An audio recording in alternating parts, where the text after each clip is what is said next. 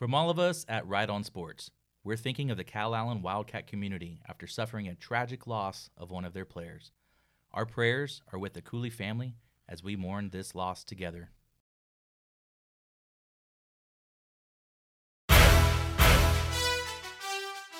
This is the Right On Sports Podcast with Jason Casera and Gabe Myers, your best source for local sports talk. The Right On crew will be highlighting all your favorite local teams and everything else the world of sports has to offer from right here in the Coastal Bend.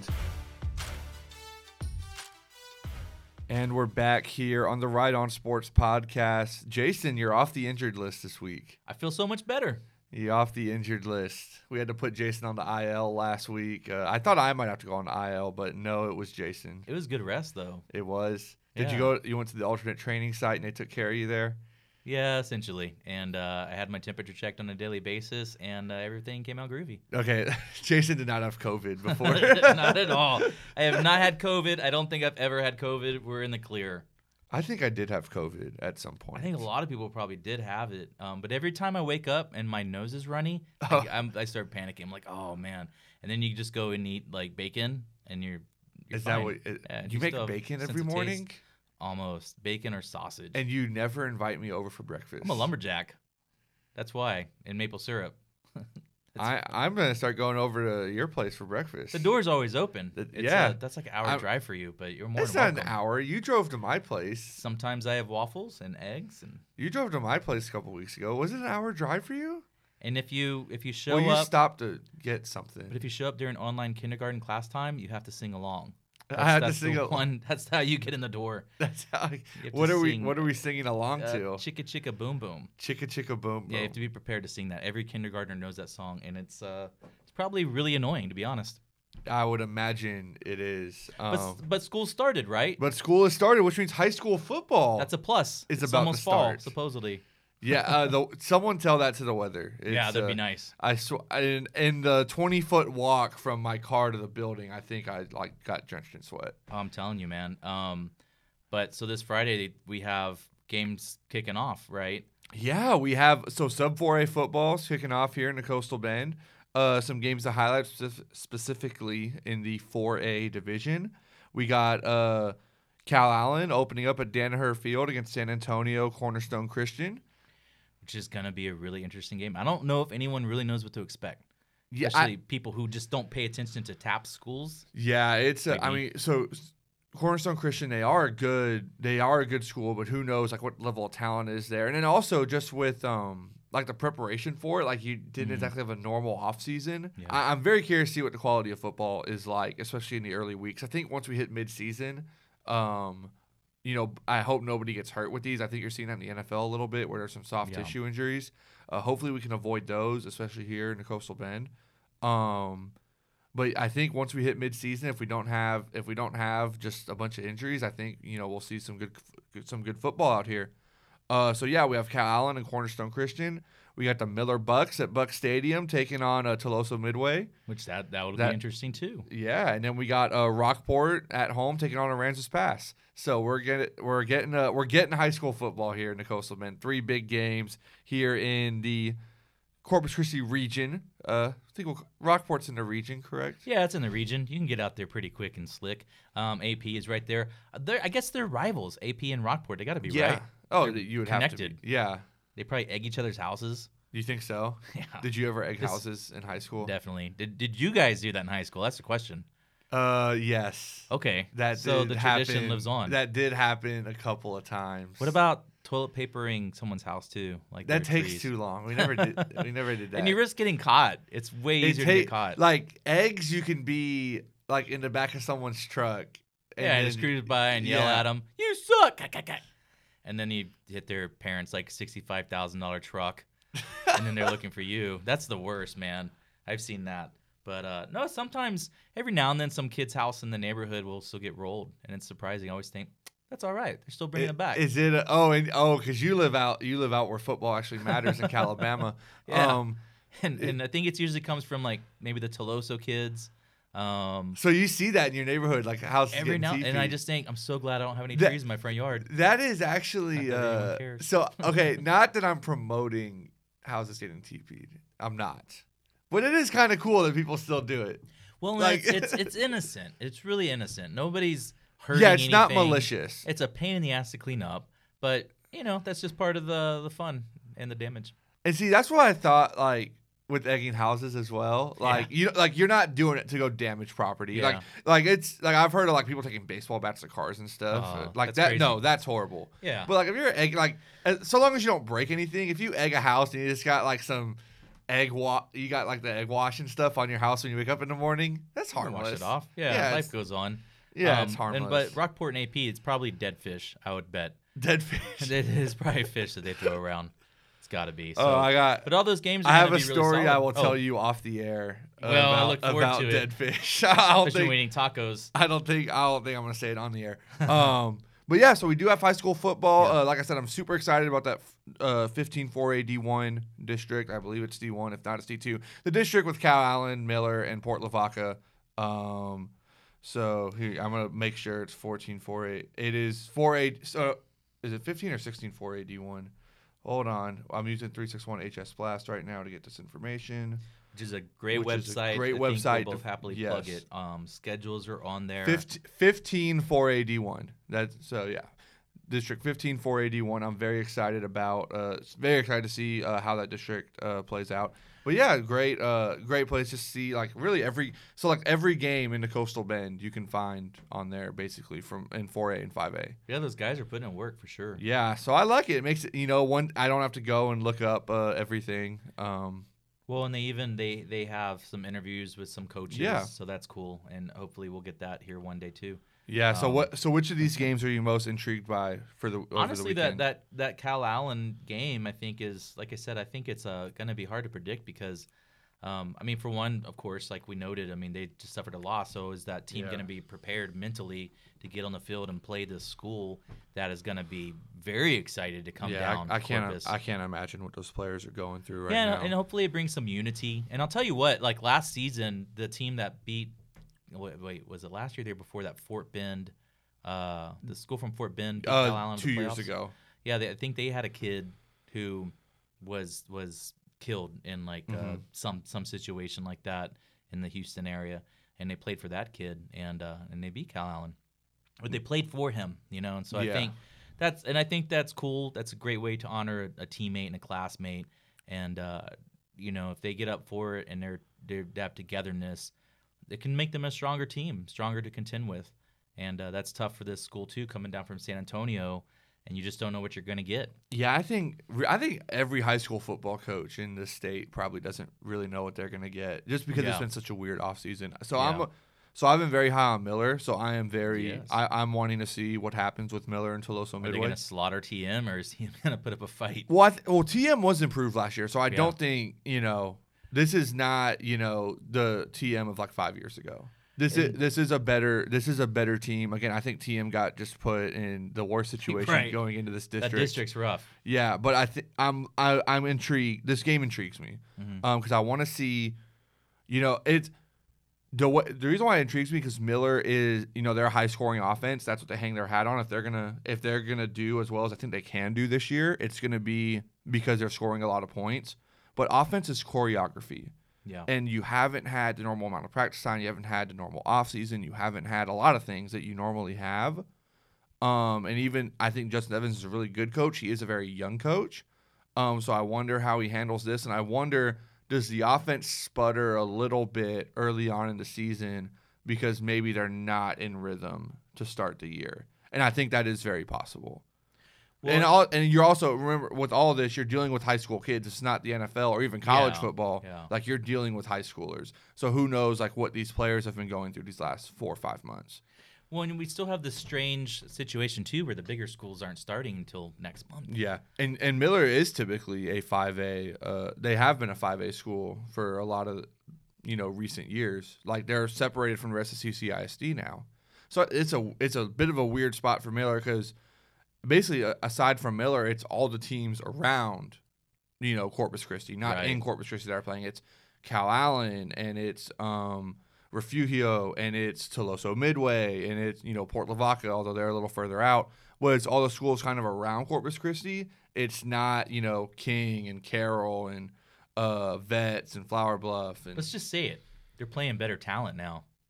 In yes. that district they're in, they're going to play tougher teams. This they, I mean, yeah. Really I mean, playing Cal, playing Calallen and Port Lavaca and even Beeville, um, Rockport. So Rockport's in a different district, but they are playing Rockport but week it, two. Yeah, and that, but I mean, but like they're getting uh, uh yeah some good, good. They have a great schedule. They do have a they do they have a, they have a great schedule. Now it's great if it's they tough. go and they win these games. Yeah. Then if they go and lose them, it's like oh man, we you know, you, you it's like if you schedule Alabama week one, if you beat Alabama. Great win, but if you lose to them, it's like, oh, man, why'd you schedule Alabama? And something I'm just noticing on their schedule, too, right now is they play T M twice this year. They have them lined up for the August twenty-eighth, this Friday opener, and then they have them lined up on Friday, October thirtieth. But I'm also wondering if that's, uh, you know, maybe a, I don't want to say a makeup game, but um, I think an extra district game there. I think so. I th- this is not – so that first game's a non-district game, so it will not count against their district yeah, record. Yeah, it's kind of interesting. Um, I think for Miller and for T M, I think it was probably just, hey, we want to get a game in to right. start the year. Yeah. And you're not – I they wouldn't be – if they played in the first district game, which would be October ninth, um, if those two teams were playing in the first district game of the year, they wouldn't be playing. But because they're playing the second to last district game of the year, the team you see week one is going to be very, very different, different than the team yeah. you see the ninth game of the season. You might actually have Tuloso-Midway competing for a playoff spot. I think a lot. I think that last playoff spot in that district is going to be very, very competitive. Yeah. I mean, heck, if Beeville's as good as our friend Len says, then you might see Kyle and Miller or Port Lavaca competing for that last playoff spot. Very true. So that's. Um, I am just very interested to see how this district plays out. I really, I really, really am, and I can't wait for you know C C I S D, the rest of the district to start with uh, fifteen five A. Um.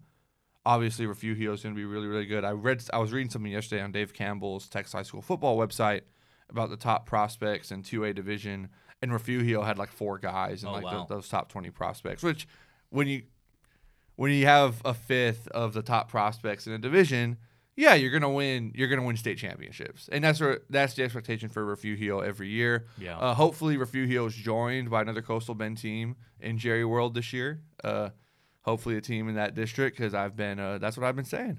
Uh, I've been saying I want, and I think it'd be I think it'd be really cool if we had a just with everything going on. If you know, if we had a team in this region, like if we had a team in Corpus Christi, or even if it was Calallen, uh, make it all the way, make it to Jerry World. Uh, what a story that would be. Um, and I think it's possible. I really, really do. This is not me being a homer. I'm actually not from Corpus Christi. I did not attend any of these schools. I actually played against Miller a couple times in basketball. Um, this is not me being a homer. I really, really believe that this uh, that that district can produce a state title contender. Um, but yeah, so I'm really looking forward to that Miller, that Miller T M game. I, I want to see how Miller looks. And then Rockport Aransas Pass. Rockport was really, really good last year, and Rockport and Miller play each other in week two, maybe, and that's going to be a really, really big game. Maybe those two teams are. I would say you might be overlooking week one, but I don't think you can ever overlook week one in a season. Yeah. I don't think, it, like, you, for as big as the next game might be, we there's something special about week one. Like, just in any sport, game one. There's well, you have a lot of time to prepare for it, right? And so if you come out and then things well, just don't yeah. work out, that you don't execute, you're flat, I think that raises a couple of alarm bells. But then you also get to go back and rehash. Well, then also things, these right? kids haven't played since November. Yeah. Like, they haven't, so you're not going to – I, it's hard for me well, to imagine. They didn't even have spring. Yeah, it's it's hard spring. for me to imagine anyone being flat week one. Just because you haven't played a game since November, so you're yeah. you are ready. You're ready to go. You want to pile drive things. You, you want to pile drive things. Uh, but anyway, let's. Uh, speaking of pile driving things, how oh, about the Rockets boy. three point shooting pile driving their chances? I tell you what.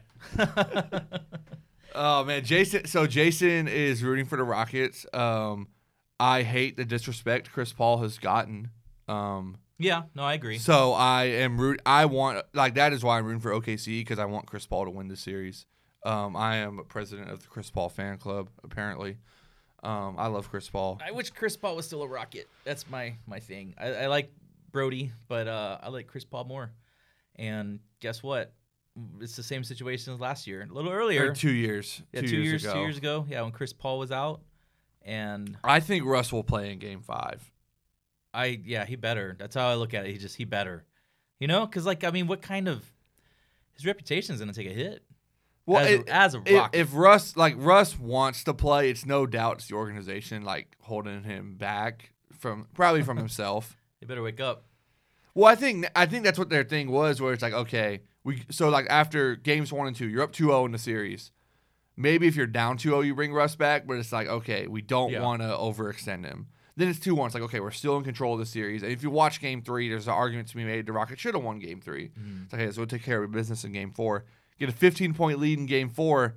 And tell me if you've heard this before. How weird. But the Rockets missed a bunch of threes in the last, you they, know, sixteen minutes of action. Did they end up taking more than sixty? Because I know I think I it was like down, it was fifty-eight. fifty-eight. Yeah. I think it was fifty-eight. And it set the record for they, most they attempts. They hit like four or five in the whole second half. It was something ridiculous. So they started like off in the second half. They started off eight for eight in the second half from okay. three-point land. And then they and went then like went three for twenty-four the rest of the way. Like, it was bad. It was bad. But, I, but and this is what I don't understand is, like, at that point, how can you not have the opportunity to just run different plays? And, like, Harden can drive the lane. We know that. He's he's he's almost magic floating okay. down the lane. So here oh, – Just okay. score two points, man. So here is – so I told you I was in a – yeah, said, you said I Take haven't had, like, a great rant today. I haven't had a great rant yet. Tear it up. Here's my, here's my rant today. Mm-hmm. Okay. The Rockets are – oh, my gosh. They – it frustrates me because everything they believe about basketball, I am the opposite. Their whole game is just James Harden isolating and kicking out the shooters. No other players getting involved. You want to know why the Rockets consistently have these games once or twice the playoffs where they just all of a sudden just are ice cold and can't hit anything? Mm-hmm. It's because other players are not involved in the offense. They are there just to catch the ball and shoot. They're not involved. They don't dribble. They don't pass. They don't do anything. They just stand there, catch, and shoot. You're not involved. And this and to people that think it doesn't matter, no, it matters in basketball. The reason why the Bulls and the Lakers under Phil Jackson were in a triangle offense, it was not for Michael Jordan, Kobe, and Shaq. It was not for those guys to go and score. Those guys can go and score. If I was coaching a team, mm-hmm. they'll, they'll go and score thirty points a game. They're so good, it doesn't matter who's coaching. They're going to go and do what they're going to do. But Phil Jackson ran the triangle offense to get Horace Grant involved in the offense, to get John Paxson, to get Rick Fox, Derek Fisher involved in the offense so that when they were called yeah. upon in key situations, they would be ready to go because they've been involved in the game throughout. And to people that think that doesn't matter, no, it matters. When you're playing basketball, if you're, and I can just speak from personal experience, if I wasn't getting the ball, if I wasn't involved in the offense, if I was just, if I hadn't touched the ball for four or five possessions in a row, I wasn't playing defense. And then when I did get the ball, I probably wasn't going to do anything good with it. Because you're just taken out of the game, essentially. Yeah, right? you're ta- you're you're mentally checked out yeah. of the game at that point. So when the Rockets, every year, their offense is just, and I'm not blaming Harden entirely for this, because the organization has told him, hey, this is the way to play basketball. And it, but, oh my gosh, I hate that the Rockets every year just insist, our way is the right way to do it. Our way is the right way to play basketball. But you're losing every freaking year to better teams. So no, your way is not the right way to play basketball. You know why they almost beat the Warriors in twenty eighteen before Chris Paul Paul got hurt? Because first, because Chris Paul did not let the Rockets do it their way. Chris yeah. Paul made them adapt their way to become better, and that's why they were the best they were that year. The year after that, Harden got frustrated and started going back to doing it their way. Yeah, this is it's. I it, oh I don't understand it. Every year they say this is the right way to do it. Our way is the best way. Our way is the best way. Well, if your way is the best way, why aren't you the best team? Why aren't you winning championships? You're way over a luxury tax. You spend so much money on all of these guys, Crazy. so you can't say you don't have enough players because you're spending all this freaking money on well Harden and Russ are superstars. We're spending all this freaking money on Eric Gordon and P J. Tucker and Robert Covington. And so you're spending all this freaking money on other players, so you can't say it's the players' fault because these are the players that you are getting. If you're always the best way, you should be the best team. Get your players involved in the offense. Basketball is not a game where one guy can dribble out the clock and just pass it with two seconds left on a shot clock to a shooter, and it's on him to knock down the shot all the time. So, so Get why, players involved. So why hasn't this guy, Mike D'Antoni, why has he never adapted? So I mean, what's it's just, funny it's when when, big-headed? when he was in Phoenix when they, when he was in Phoenix the ball was moving. There was ball movement in the offense. Nash and and yes, because Stoudemire and who was the other offense? They had Sean Marion. Yeah. And in the first years there they had a Joe Johnson, Quentin Richardson, yeah. Boris Diaw. Like they had a Leandro Barbosa. Like those Suns those Suns teams were really really good. Yeah. Um I wish I mean the Spurs won championship. They still never won a yeah, They never won a title, which is it would have been cool if they did. But and I'll give the Rockets some credit because this year they're actually playing defense. Like, they went to the super small ball, yeah. and it's like, oh, how are they going to defend? To Harden's credit, he has taken defense seriously this year. He is not the turnstile on defense that I think his reputation suggests that he is. Right. He has played real legitimate defense this year, so I give Harden credit for that. I, but every year they claim the Rockets are just so freaking arrogant as an organization of our way's the right way to do it. We're the smartest team in the league. When the Warriors were saying it, at least they were winning. Right. Like when the owner said, "Oh, we're light years heavy, ahead of everybody else," they're winning seventy-three games. They won yeah. three out of four titles. Like, they'd gotten to the finals five years in a row. Like, okay, maybe they were light years ahead. Indeed, they maybe indeed they were. Um, but the Warriors also, they moved the ball around. People were involved in the offense. It's why their role players always stepped up.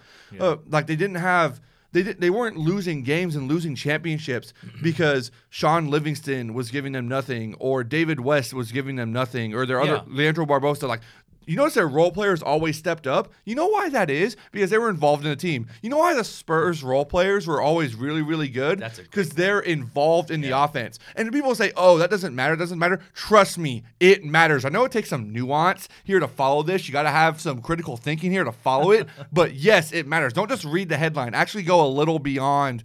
Go dive a little deeper. Use some critical thinking. Watch the game closely. It matters. It's why LeBron, to his credit, LeBron is always trying to get his his guy. He's trying to get his guy shots. He's always trying to get other players on his team the ball. And LeBron could easily do nothing but dribble the ball the entire game and score fifty points a night. But sure, he, yeah. but but he doesn't, because he knows if I'm going to win a championship, I need Kyle Kuzma to be good. Now, I don't know if Kyle Kuzma will be good, but he, but LeBron knows I need Kyle Kuzma to be a good player four out of seven games against the Clippers and the Bucks. Just and be involved. Just right? to, just be involved. I know I need Danny Green engaged. I need Kentavious Caldwell-Pope engaged. I need JaVale McGee and Dwight Howard to rebound their ass off. So I'm going to throw them a couple extra lob chances. Maybe I don't get them, but knowing that, but they know that I value them, so they're going to play harder for me on defense.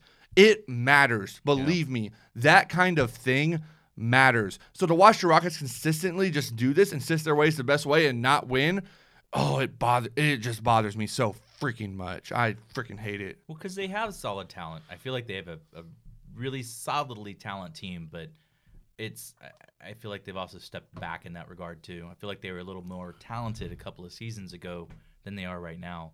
And, you know, it's just, for me, the, with the Harden thing that's hard is that I feel like the more somebody's in control of the game, like the more he has the ball in his hands, the propensity to make a mistake goes up, of course. And then, you know, when you're just feeding it through him, and he's not a natural point guard, but he's running the offense, and he can he, he himself can have some great, just great plays, mm-hmm. but then you you make a bad pass here or there, uh, and then, then you just get pounded for it. But like you said, and all the other guys are standing around, they're not involved in the offense, and then yeah, he's driving the lane, he kicks out to Daniel House on the perimeter, and he clanks a three versus hitting a three. You're like, oh!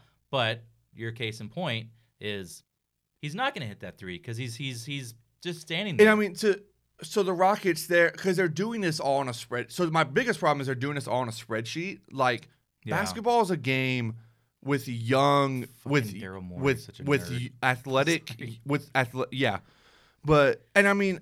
Analytics in sports work, mm-hmm. but they can't be the only thing that you use. Right. At a certain point, you have to yeah, like human factor. There's a human factor. These are young alpha males. These are guys who their whole life have been the most athletic person, you know, on the team. They've been, you know, when they were in college, they were the guy that got all the girls. You know, they they've been now they're the guys with the most money in every room they walk into. Like, these are young, there's a human factor to this. So when you marginalize these young alpha males as, okay, you're only going to stand in the corner and, uh, sh- and you know, just shoot when the ball's passed to you. That's your only job. It does affect them. Yeah. And they're not, and, hard, and this is the thing, it makes it so hard on James Harden. And that's, getting Russ was a, and that's why you had to have C P three when he was there. Because it takes some of that load off of Harden, of someone else who create the shots. Chris Paul's a leader. Yeah, and that's and, really that's, and you're seeing that. With, you know who leads the N B A in clutch points this year? Chris, Chris Paul. Paul. Yeah. And it's not even like there's not a they close were all over second. That last night. Yeah. And, and you saw like, he had uh, twenty-six last night. twenty-two were in the second half. And how many big shots did he hit in the fourth quarter? a lot. And you notice Chris Paul, he's not dominating the ball. He's like, oh, Dennis Schroeder, go do you. Oh, Shai Gilgeous-Alexander, go do you. You know, oh, we're going to get the ball to Steven Adams a few times. Even though Steven Adams in the post is not the best option, but you need Adams playing his butt off on defense, protecting the rim and rebounding. So getting him the ball a few times early in the game keeps him engaged. Like Chris Paul is Chris Paul might be the smartest basketball player I've ever seen. I love the guy. And that and that's why I love Chris, because he gets – and you see he's not dominating the ball. Sometimes he just gives it to Schroeder or Alexander and says, okay, go. Like, you know, go go do what you're going to do. Lou Dort, oh, take – hey, Lou Dort, you know, you get, they're letting Lou Dort, who's not the best offensive player, you know, do some things on offense because he is playing his butt, on, butt off on defense. So you're rewarding him for it because you can't just ask him to guard James Harden for forty minutes and not give him the ball. I know I, I, ideally you would only have the ball in your best player's hands, but you can't do that. You can't have the ball in Chris Paul, James Harden, Russell Westbrook, LeBron's hands for the entire game. You have to get the role players involved. You have to let them do stuff on the basketball court. But the Rockets marginalize all their players that are not James Harden and Russell Westbrook, and I really believe that's why they're losing year in and year out, is because they just marginalize all their players that are not their stars. So do you think that boils down really to the G M's philosophy? Because even if he got rid of Coach Mike, he's uh, to me that philosophy doesn't change. No, it, you're looking for another well, guy. Well, because look, look at D'Antoni's Suns teams; they don't play like the Rockets do now. Yeah. So it's, a, it's probably a little bit more of Daryl Morey's influence. Who I like, Daryl Morey. I've actually I I, I tweeted I, with him. I once. do I do really like Daryl Morey. I think he has to realize though basketball's not played on a spreadsheet. Yeah, and and and just. Let a coach do their job a little bit more. Let players do their job a little bit more. And it'd probably make all the world in the difference. But good God, man. When you can't hit a, a three to save your life down the stretch, just oh, please and change th- it and up. This refusal to take mid-range jumpers, you know what the two biggest shots Chris Paul hit last night were? Yeah. Mid-range oh, jumpers. Yeah. You know what that. Kawhi won a championship doing last year? Oh, yeah. Hitting mid-range jumpers. Kevin Durant, who's the best scorer of our generation, you know where he's most effective from? The mid-range. Michael Jordan, who's the greatest player of all time, where is he best at? The mid-range. Yeah. I understand the, like, here's the thing with analytics. So if I'm an average shooter, it makes more sense for me to take a three-pointer than a mid-range jumper because if I'm going to be average from both spots, then I might as well take the three because when I make it, it's worth one more point, and over the course of a season, it's, you know, sure. It's more points total. But if I'm an elite mid-range shooter like Chris Paul or Kawhi or Kevin Durant, take the freaking mid-range jumper. And James Harden, his career, like he's been able to shoot mid-range jump, like he has the ability to shoot mid-range jumpers. Yeah. But these last few years in Houston, now they tell him, oh, don't take mid-range jumpers. All you can shoot is threes. All you can shoot is threes or layups. layups. Yeah. Which just... it makes like in the first forty minutes of a game, you can kind of get away with that. But at some point, it doesn't become about the spreadsheet and expected points and expected percentage and all this kind of st- and all these different analytical stats. What it comes down to is you just have to get a bucket. You just need to score. And it doesn't yeah. matter if it's a three. It doesn't matter if it's a mid-range. It doesn't matter if it's a dunk. You just need to score. So, that, I mean, that's what the Rockets need to realize. At a certain point, you have to throw the analytics out the window and just say, hey, we need a bucket right now. I don't care if it's an eighteen-foot jumper. Just get a bucket. And I think when the Rockets realize that, maybe then they can win a championship. So you wanted to say something about Luka. Oh, Luka's incredible. Luka's going to be an all-timer. Yeah. He's going to be an all-time great. Luka Doncic is going to – he I, if he went down as a top ten player of all time, it wouldn't surprise me.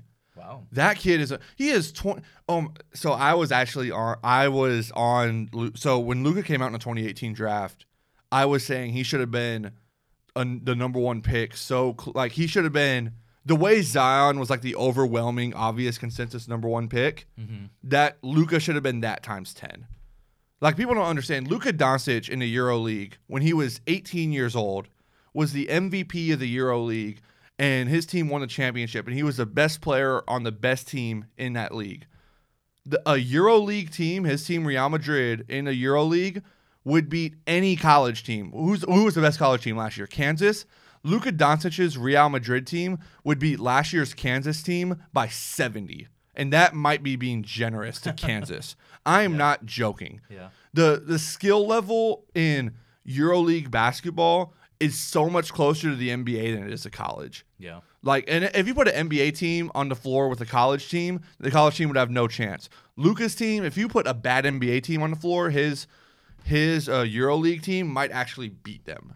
Like, the best EuroLeague teams in given years could be better than the worst N B A teams. So Luka was the best player in that league at eighteen, and people thought, oh, he's not going to come to the N B A and be that good. No, of course he is. Of course he is. And so seeing Luka, what he's doing right now, it's still incredible. I didn't think he'd be this good, uh, especially not in year two. Uh, what he's doing is incredible. But Luka Doncic is going to be an all-time great. What he's doing in this series, carrying Dallas, um, it's incredible. This is – we're going to – when Luka is going to the Hall of Fame, when he's at the end of his career, people are going to say, oh, remember when he – remember year two in the bubble when he hit that shot?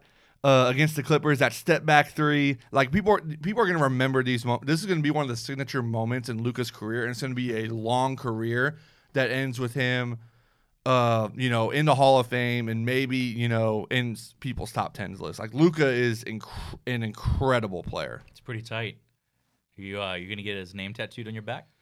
No, so I'm not a Mavericks fan. Like I, so so what's what sucks game for me? Tonight. What sucks for yeah, it is. Uh, so by the time you're hearing, well, I'm gonna post this before the game tonight. But by the time you're hearing it, it might game five might already be played. I do think the Clippers are gonna win this series still. I don't think they're any in any real trouble. Um, I think the Clippers win the next two games and win it in six.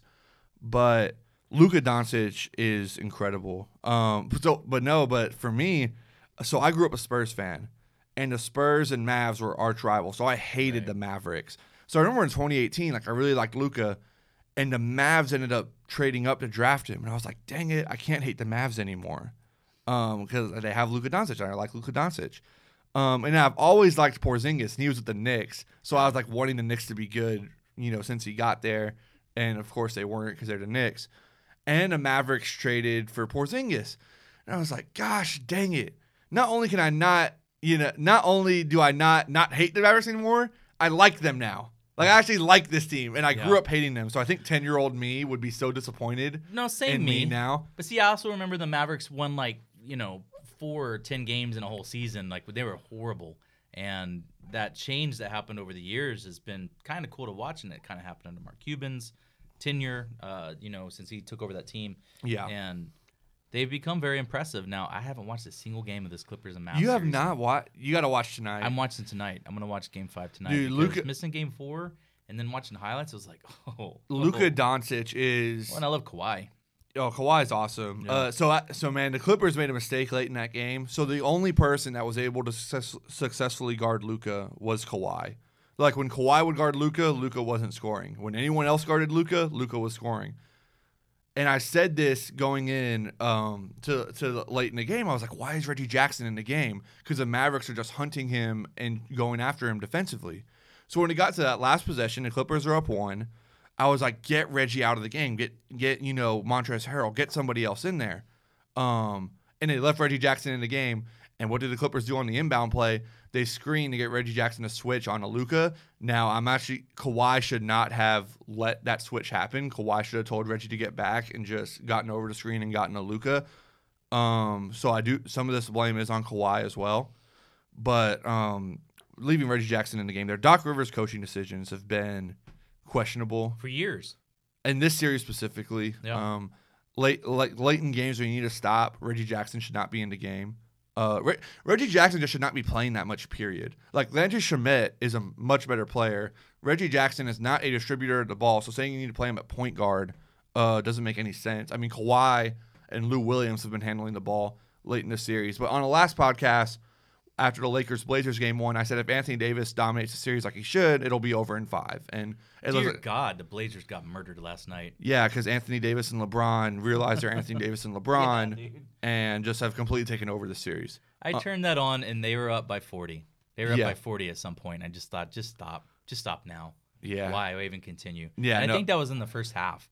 I think right before the end of the first half, they were they hit like – right at forty, and then the Blazers like maybe got a couple of them. Yeah, no, the Lakers the Lakers bad. Looked like a title contender last night. Um, but no, so I, but I said last week on the podcast, I was like, if Anthony Davis dominates the way he should, the Lakers will win in five. Like the Lakers lost game one, but Anthony Davis went eight for twenty four shooting, and I was like, if Anthony Davis can, you know, if he goes twelve for twenty four, they win that game.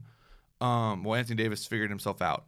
If Paul George can play like an above-average basketball player, not even an all-star, or for some years, some people thought he might be a superstar. Yeah. Um, he doesn't have to be a superstar or an all-star. Just being an above-average basketball player, and the Clippers would have already won the series. They would have swept. I picked them to sweep. Um, as great as Luka's been, if Paul George just plays like an above-average basketball player, the series is over. Paul George, where are you at? You're getting paid like thirty million dollars a year, thirty-five million dollars a year, and you are nowhere to be found.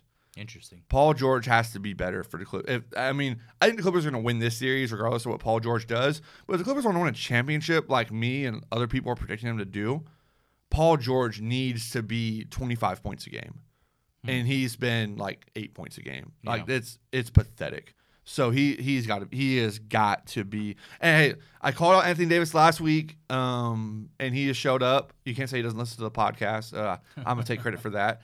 Um, Paul George, it's time for you to show. People are calling you Pandemic P. Ooh.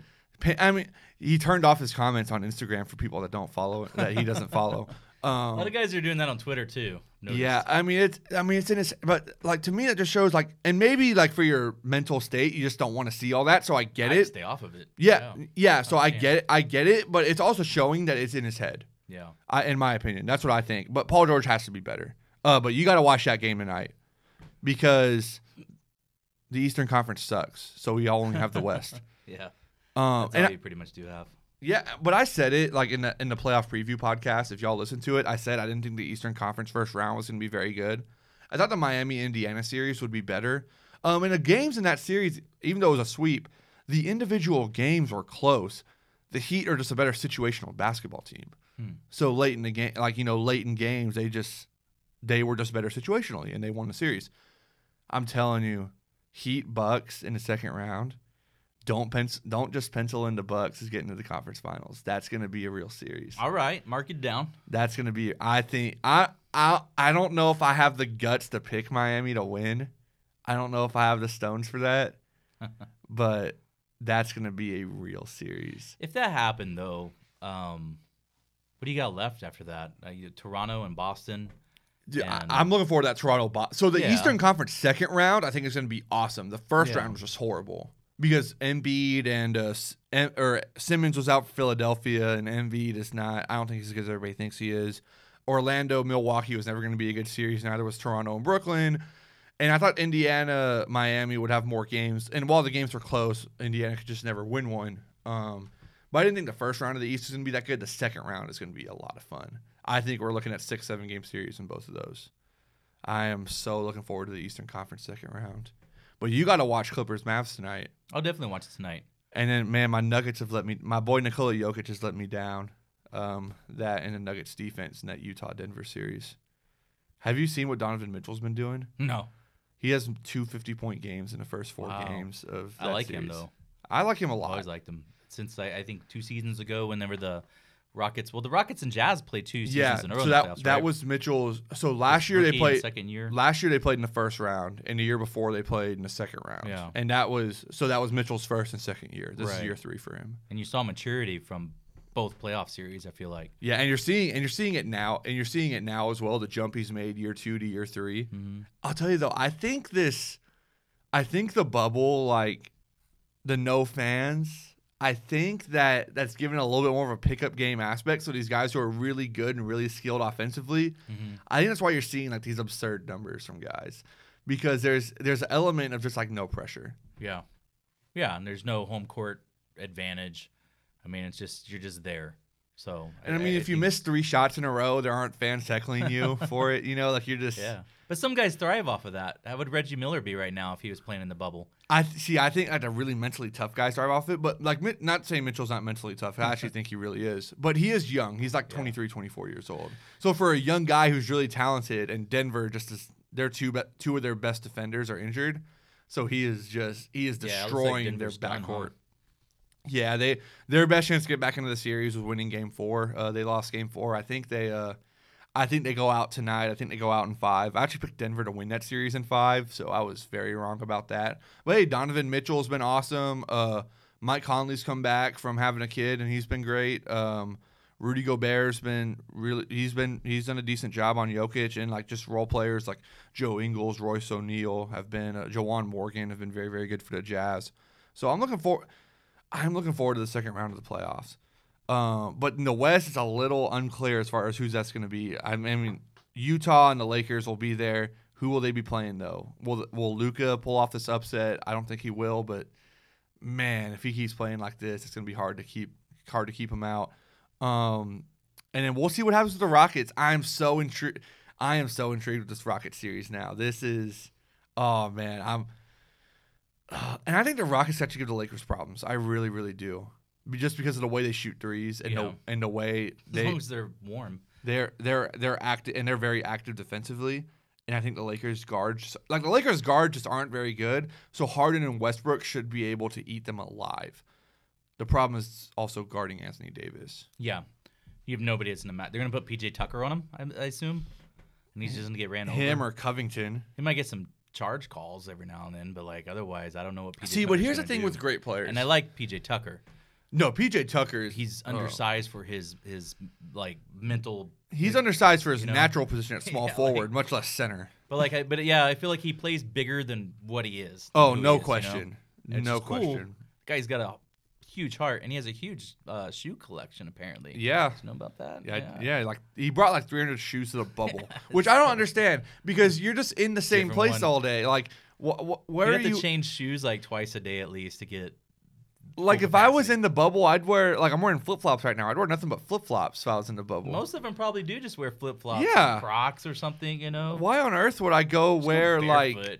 you know, Jordans? Anywhere. Yeah. Like, just... special edition Jordans. I wonder if any of those guys are getting frustrated. Um, Dude, what was that? I was gonna say something now. Uh, oh yeah. Uh, so the, yeah. Um, but before before we hit the break, the one thing I want to say, like as far as guarding Anthony Davis with P J Tucker, the thing with guarding any great player is a guy like Anthony Davis, like is gonna get their points. Like they're gonna score twenty-five yeah. points regardless. You gotta make them inefficient. You gotta make them work for it. Like sure. you gotta make them uncomfortable. That's what it's about. Yeah. If the Rockets can make Anthony Davis uncomfortable, then they have a chance. The Blazers, Anthony Davis is very comfortable right now playing yeah. against the Blazers. And that is why the Lakers the last few games have looked as good as they've looked because Anthony Davis and LeBron are extremely comfortable. Confident. Confident. Well, with pure confidence. But we're going to hit a break right now. We got a message from Right On coming up. We'll be right back with more right here on the Right On Sports Podcast. I'd like to take this minute to talk about right on corpus dot com. Right On Corpus is a lifestyle media company that creates fun in our city by promoting experiences that you guys will love. They are the people to turn to for advice on everything Coastal Bend. What fun shall you do today? Find out at right on corpus dot com.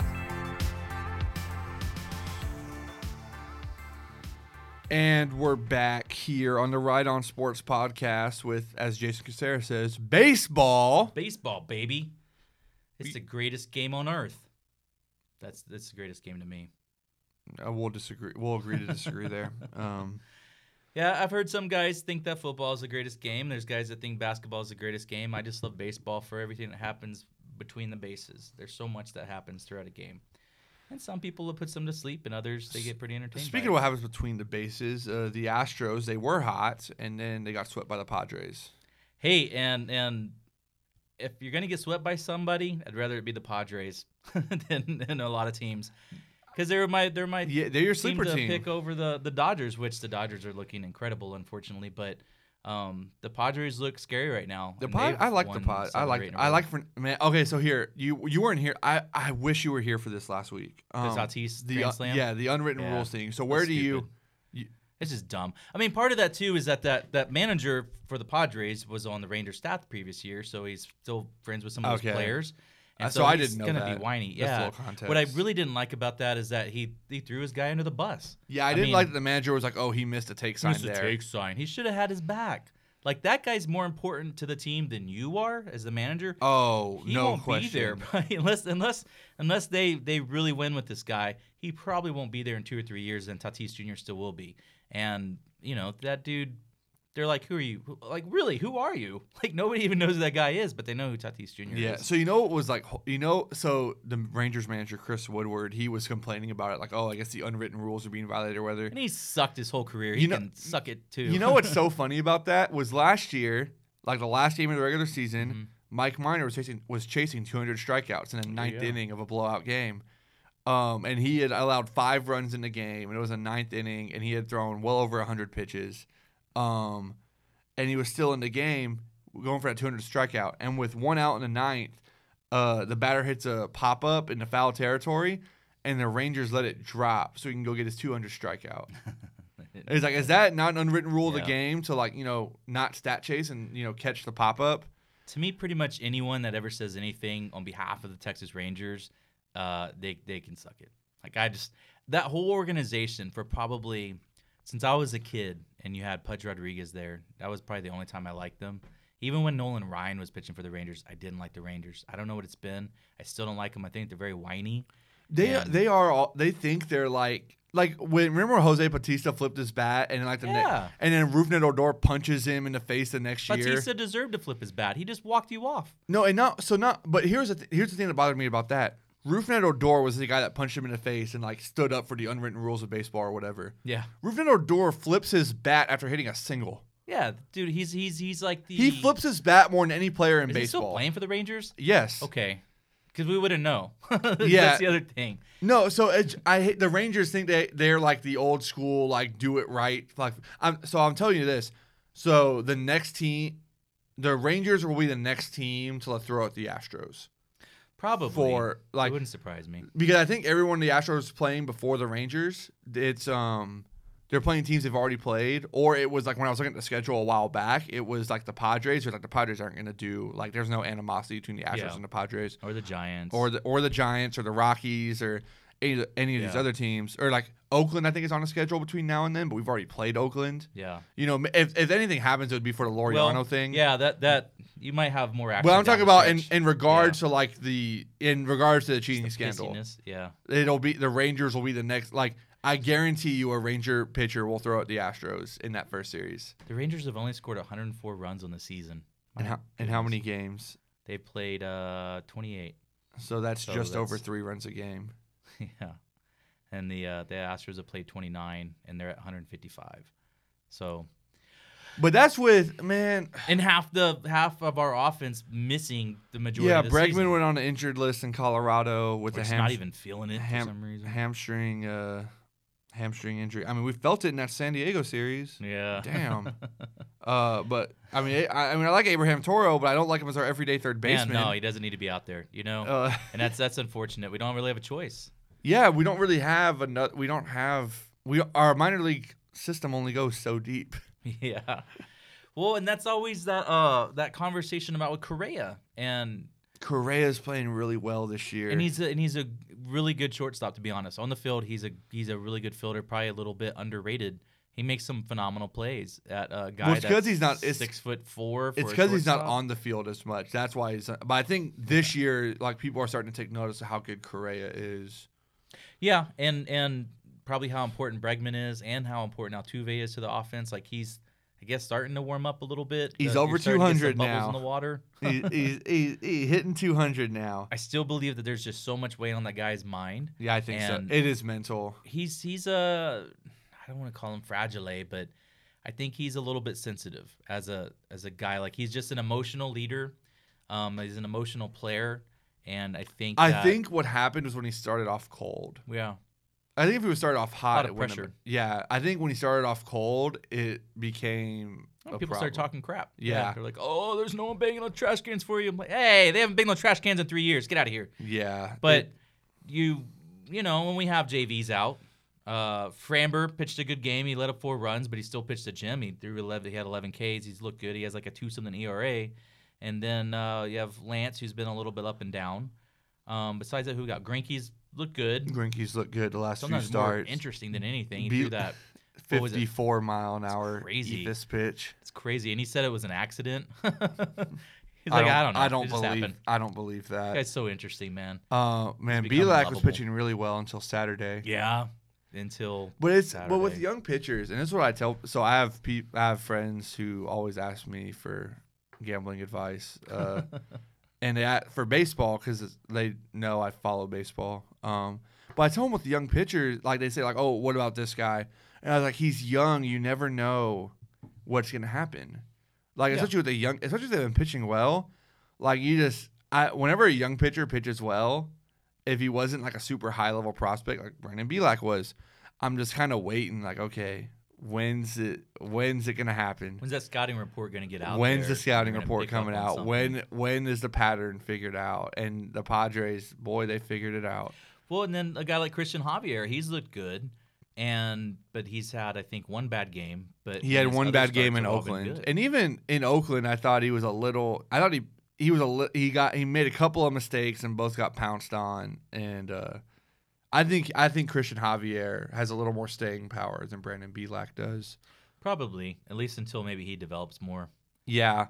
Well, I think well, Belak was not a super high level prospect anyway. We just don't have yeah. like we just need starting pitchers. Hey, Forrest Whitley, where he's, are you? He's injured. Again. With the rest of our freaking team. The guy's like, uh, I don't know if he's got through an entire minor league season yet. And, of course, we don't have one right now. But um, I think he did two years ago. We need to go down to Brewster's, you know? We need to go down to Brewster's and hang out and just wait for the players to come in for lunch or something. And we'll catch interviews that way. But then we can put him into a corner and be like, when are you going to when are you gonna make it, man? Come on, Forrest. You were just talking about getting an Altuve said. Do we want to do this to Forrest Whitley? Pitching is a more May mental never, than anything ever else. See that guy again. I uh, I am a Forrest Whitley believer. I'm a Forrest Whitley believer. He's still very young. Yeah, uh, I think he's like twenty-three. I also th- like I also think that. I think he's like twenty-one. Um, he was drafted out of high school. Yeah, he's young. Alamo Heights. Also, I think uh, Brent Strom. I think once Brent Strom gets his hands on Forrest Whitley, I think Forrest Whitley is going to be really, really good. Because I think the credit to like these young pitchers being as good as they are goes to Brent Strom. Yeah, and I no think one's so. talking about it. Yeah, and and I think he has control over those moves a lot of times too. Like everyone wants to blame. Like when A J was was. No, manager? I think that was A J. You think I so? I don't think it was Brent. I think it was. You don't A J. think ever Strom was ever to say, "Hold up, A J. Let's just let this guy go longer," or "Hang on, A J, let's get him out," you know. And A J's like, "Ah, no, I got to." I think in the playoff, I think in the playoffs, A J was, I A J said, I, "I don't want to bring in Cole because he's gonna leave us anyway." I, I so what the Astros should have done in the World Series was bring in Osuna to clean up the inning, and then bring in Cole for the last three innings. They could have just hit that innings. dude in the ribs and came out better. You know, that would have been better. Would have turned out fine. You brought in your, uh, yeah. We we shouldn't we shouldn't unpack that one because. I, I'm I'm of the I'm of the sort you, you had your best reliever at the time that you brought in, and you just the guy got yeah Harris had been great, you know, but Harris was also oh he was so overworked. But I think yeah. if you were gonna pitch Cole and you were only gonna pitch him if you had to lead, what I would have done was bring in Osuna, who was the closer, and he's been vi- Osuna. The one thing he's been a lead at, at least in the Astro uniform, is getting out of messy innings. Like, you put him on there with two guys on base and one out, yeah. he gets out of the inning. Yeah. Like, better than... He does fine with the... He does yeah. great with that. And he can. All, he's also shown he can go multiple innings in his career. But you were going to bring in Cole if you had the lead. So bring in Osuna to get out of that messy inning with the lead, and then bring in the best pitcher in baseball to close it out, and we would have won the World Series in twenty nineteen. But anyway, Kyle Tucker's been awesome. At least we'd have two under our belt. Yeah, Kyle Tucker's uh, starting to come alive, man. Starting to live up to that hype. He, I know, it's... It was funny. It's like right before he got hot, everyone's like, "Oh, we gotta, we gotta cut bait. We gotta cut ties with him. What are we gonna do with this guy? We need a D H, man. We're short on." But also, it's but here's what people don't realize: like Reddick, Brantley, and Springer are all their contracts are all up at the end of the season. We need yeah. Kyle Tucker because after this year, he's our only freaking outfielder. Um, man, I'm so I, I I want George Springer to be a lifetime Astro. Me too. And no matter what it costs, I'm okay. Like I love Brantley, but I think he's gonna move on. And, well, Brantley's uh, also like he's like thirty-four, thirty-five. Yeah, he's like he's up there, older, and he's had a lot of injuries in his career, so his body actually might be a lot more aged than it really is. Like Brantley, he's good. Need, Brantley would be a really good D H. So, like remember in twenty seventeen when Beltran was a D H forever until we realized he just wasn't that good, and then Giadis became a D H, and then he ruined our franchise. What? I'm sorry. No, Beltran did not ruin our franchise. Stop that. Mike Fiers did.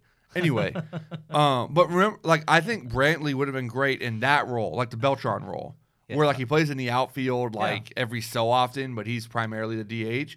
That's where I think Brantley would Brantley would be great in that role, whether it's for us or somebody else. As of now, in the depth chart, they have Michael Brantley listed as the D H.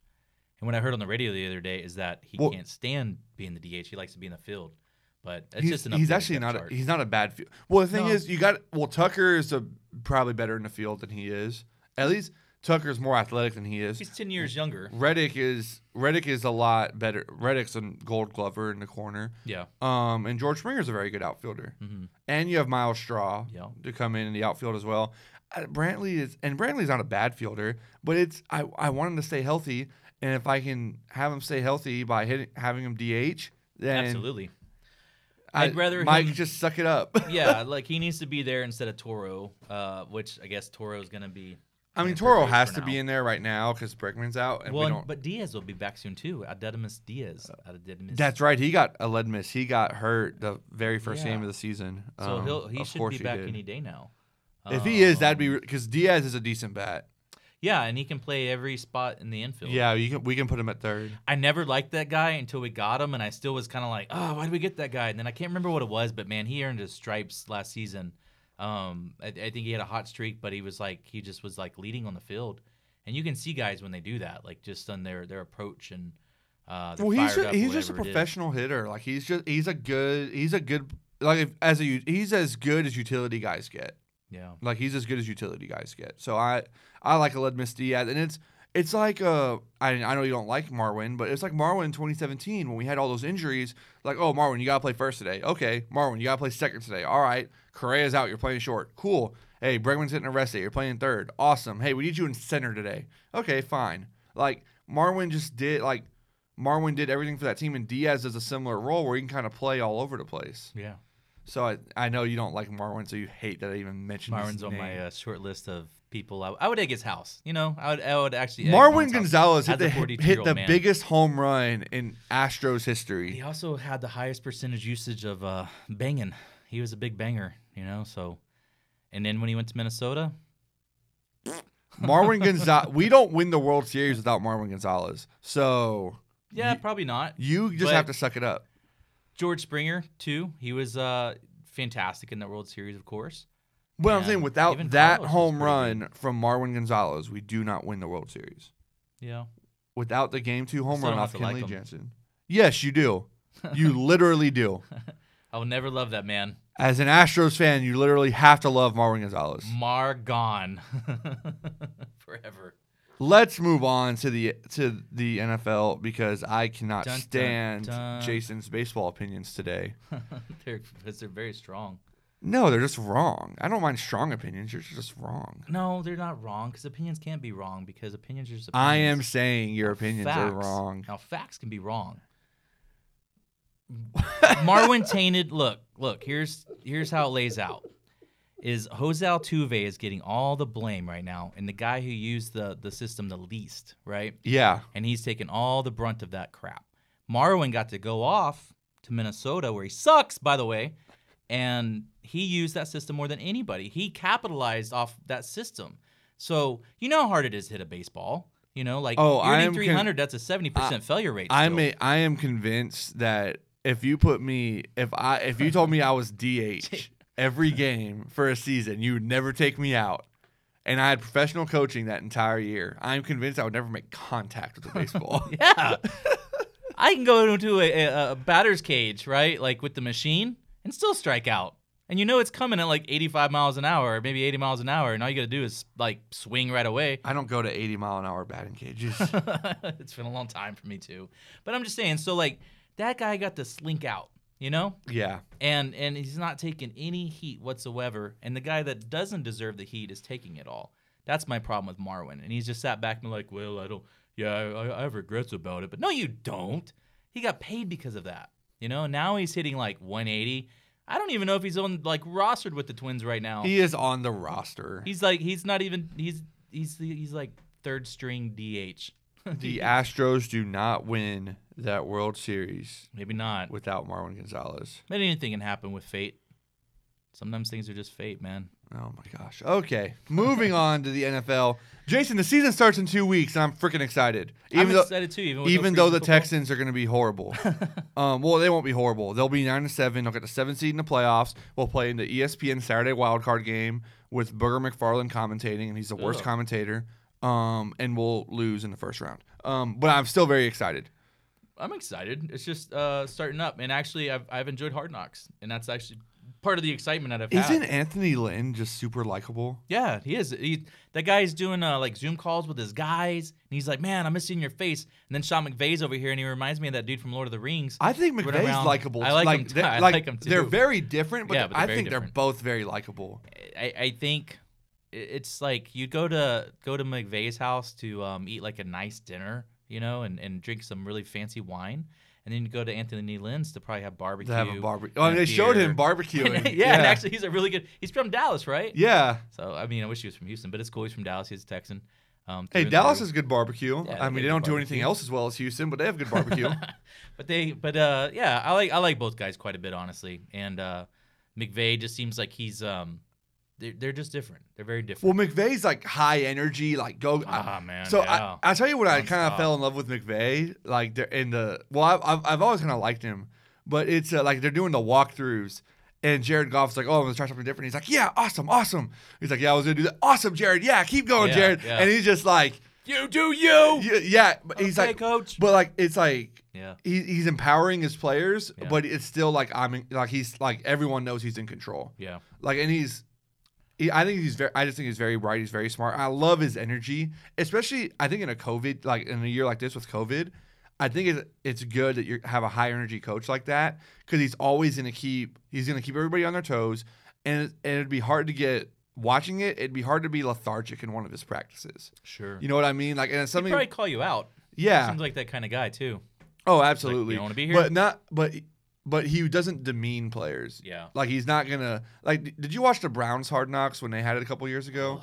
Uh, Probably. Uh, like, Hugh Jackson was, like, demeaning to his coaches, I thought. He uh, – yeah, and I think that, he came that off was very horribly. Factual and stuck with him because the players talked about that. Like, they yeah. didn't like that dude at all. Yeah, but, like, yeah. not even to the pl- – like, I thought he treated the players fine, but at least on the – like, on screen. Like, I, obviously, I don't see what happens off screen. But I'm talking, like, on, like in the in Hard Knocks – like, he was demeaning his coaches, like, in coaches' meetings. Yeah. And he's like, oh, I'm in this chair, and what I say, like, and and he, like, and this is a guy who in Cleveland was, like, one in thirty-one at this point. So it's like, okay, you can't talk about how you're Weird. in this chair and you're the coach and you know better yeah. when you've been one in thirty-one the last two years. Yeah. So it was, uh, but with McVay, I love his energy, and he's he's demanding but not demeaning. Um, I, I, he comes off very well, and Lynn is different, but Lynn is also like the ultimate alpha male. Like he's a big guy. Yeah. Like you saw him when he was with his tight end, the one when he was getting cut, the tight end was getting cut. What it was, was the first episode. Yeah, no, I'm sure I did. What, yeah, yeah, yeah. I know I did. Yeah, so he's in a room with his tight end, and tight ends like big guys. He was bigger than the freaking tight end. Like Anthony Lynn's a big dude. And what did he play? He was like a running back. Wasn't he was a he? running yeah. back. Isn't that weird? But running backs were, like, they were, you had a lot of big, brute-type running backs yeah. back in the day. Yeah, he was not a... Uh, it, was, it was, like, power, power he, running. He was not a uh, Barry Sanders type. Not a speed back. He yeah. was not a speed back. So, um, what do you think on this Earl Thomas situation? So, from what... So, when it first happened, I was like... So, the Ravens, they might be my Super Bowl pick. Um, but when it first happened, I was like, man, why would you cut Earl Thomas? One of the best safeties in the league. But then Just more stuff... punching a dude? Well... I mean, people have punched people at practice before. Yeah. Um, but then I started hearing, oh, last year he would show up late to meetings, or sometimes he would no-show, or he missed a team playing, and he would do all these little things. And then it came out that he didn't get – it wasn't he punched a teammate, and the organization was like, that's it, you're out of here. There was a team vote for the team to get rid of Earl Thomas. So it's like, man, and Toxic. he's a great player. Yeah. So to vote a great player off a team that's a Super Bowl contender – I think there's more. To, and then remember that like weird orgy story that happened with him in the off season. Yeah. Like it's like I just I think I you said toxic. He might be. Yeah.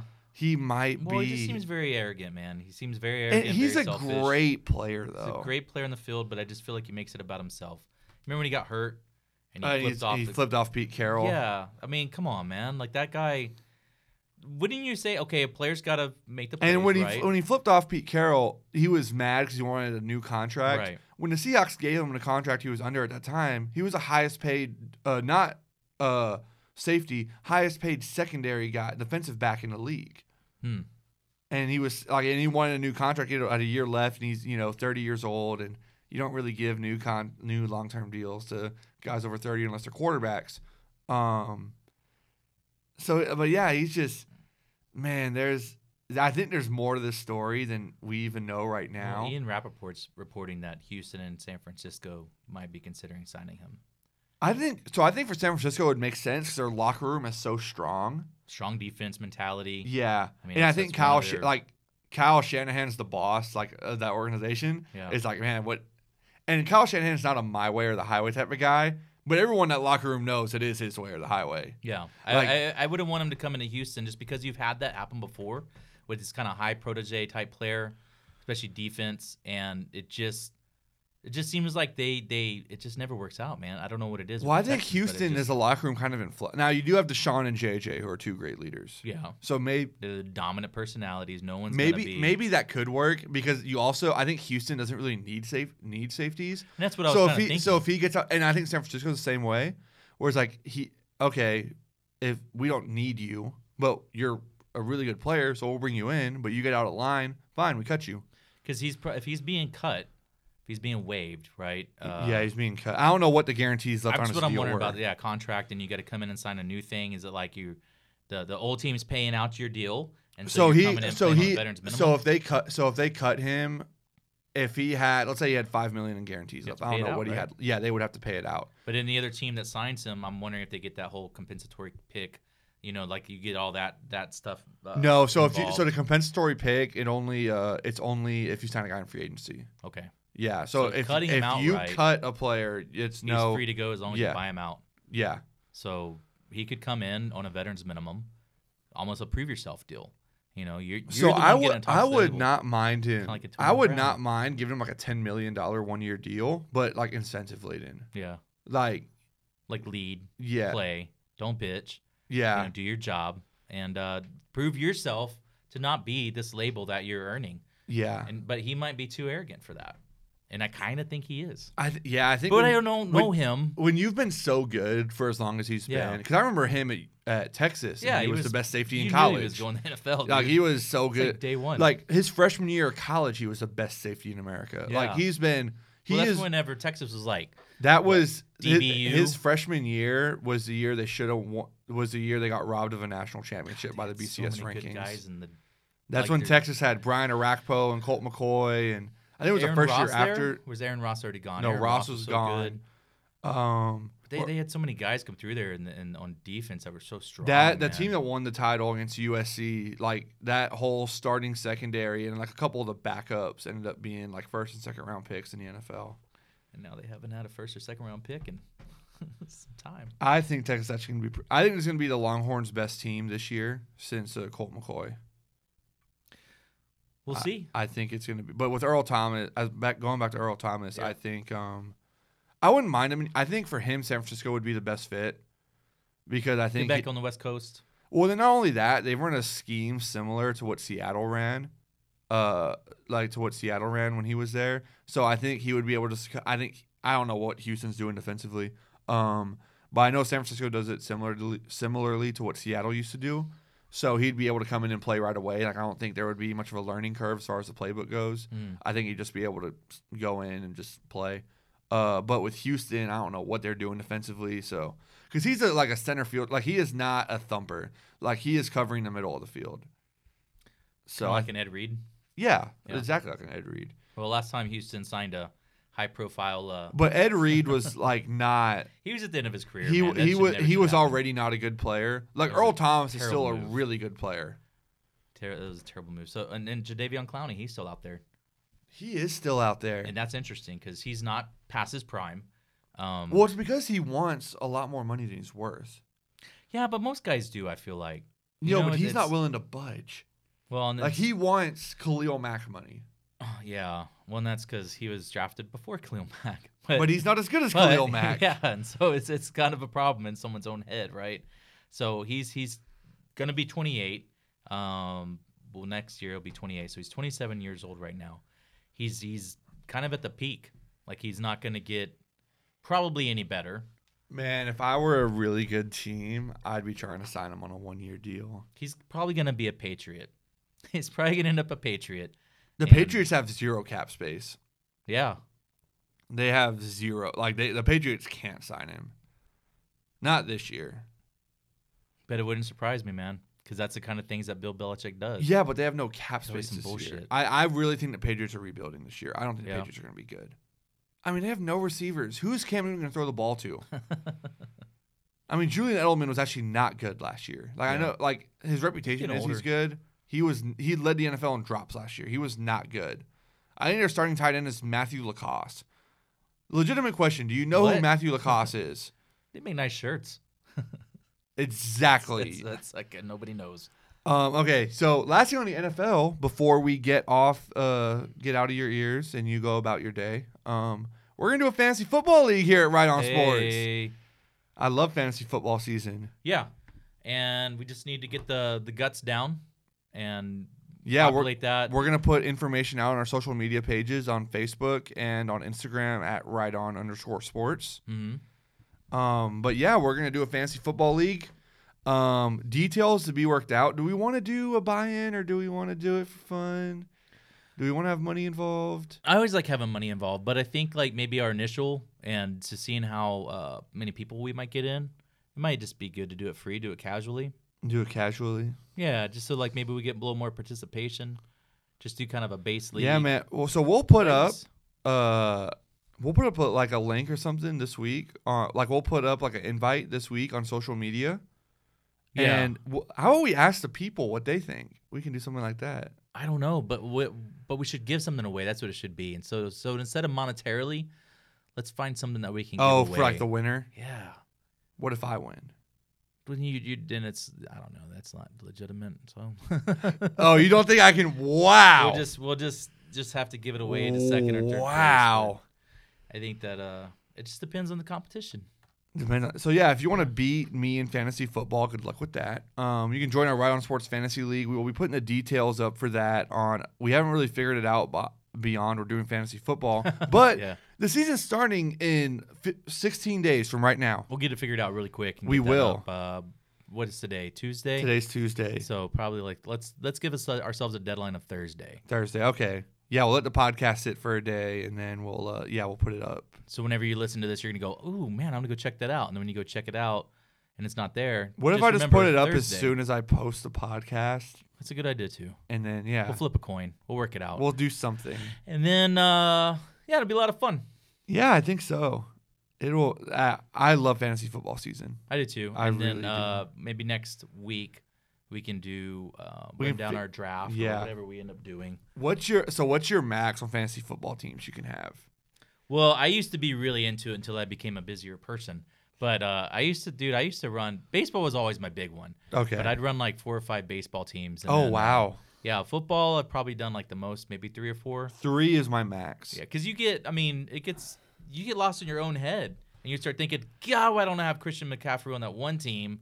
And instead last, I have uh, so last know. year I had Christian McCaffrey and Dalvin Cook. Yeah, still lost. I choked in the playoffs though. It's hard with running backs. Uh, so no, it wasn't with that. So I had the two best running backs, but yeah. so the decision I would have won a championship. You know what decision doomed me?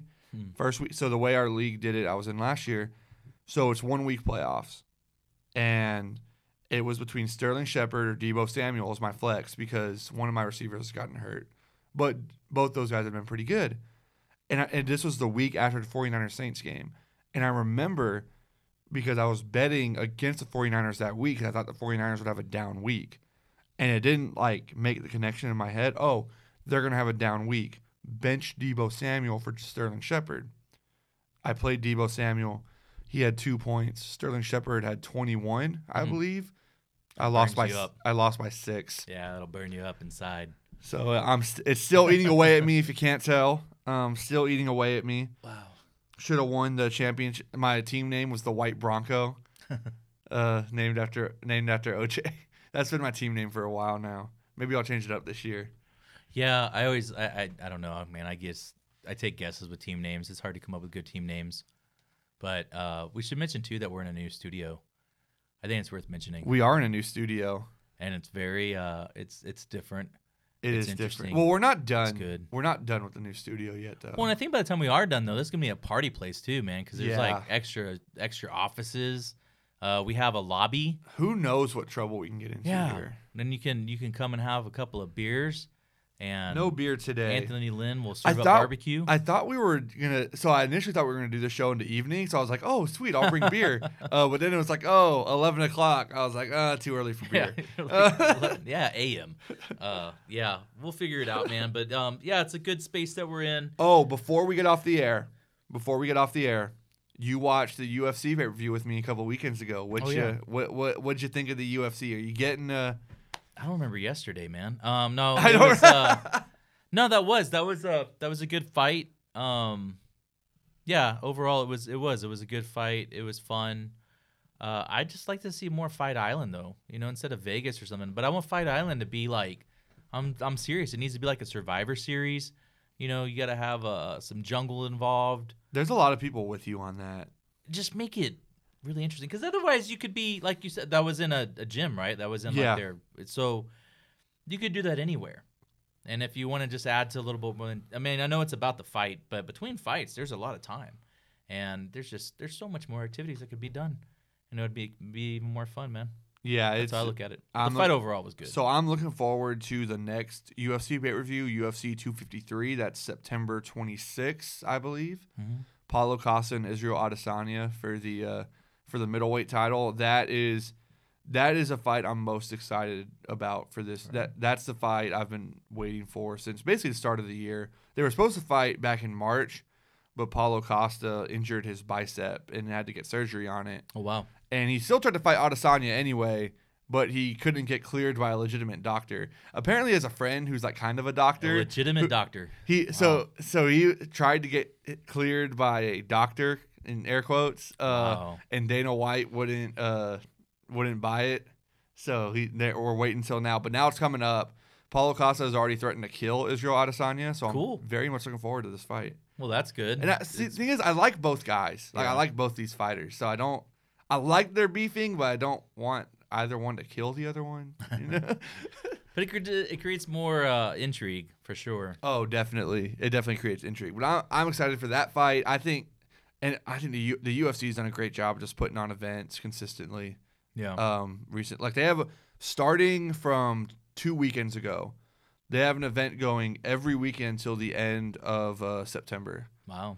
So they had they had a little fight night this past weekend, another one coming up this weekend, and then the weekend after that, after that, after that, until the end of September. So I'm very I'm excited about these upcoming U F C events, especially that pay per view where I guess I'll invite you back to the house and we can do. Brisket nachos and beer and whatever pizza. else. Pizza again. Yeah. Beer nuts. I have not touched them. Throw them in the trash. Those are actually awful. That was like those are like the worst flavor of beer nuts ever. Yeah, that was my first time I ever had beer nuts, and I I'll throw it away when I get home. They're and still they're those, still there in my kitchen. I, I picked those up at Specs also. Oh, did you? So never again. Never again. Never again. But anyway, that's a that wraps us up here today on the Right On Sports Podcast. Uh If you like the show, like and subscribe. Um, leave a review if you so please. Follow us on social media, Right On Sports on Facebook and Right On underscore sports on Instagram. You'll then, know it's uh, us because you'll see our beautiful faces. Yeah, and then sponsor us, all you local businesses. Yeah. Always looking for sponsors. The Corpus Christi Lotteria follow, followed us on Instagram. All right, that's a that's a plus. Maybe that means in something. In the right direction. And you mentioned them now, so they owe you five bucks. I think that's how it works. That's exactly how it doesn't work. All right. It's been real. See ya.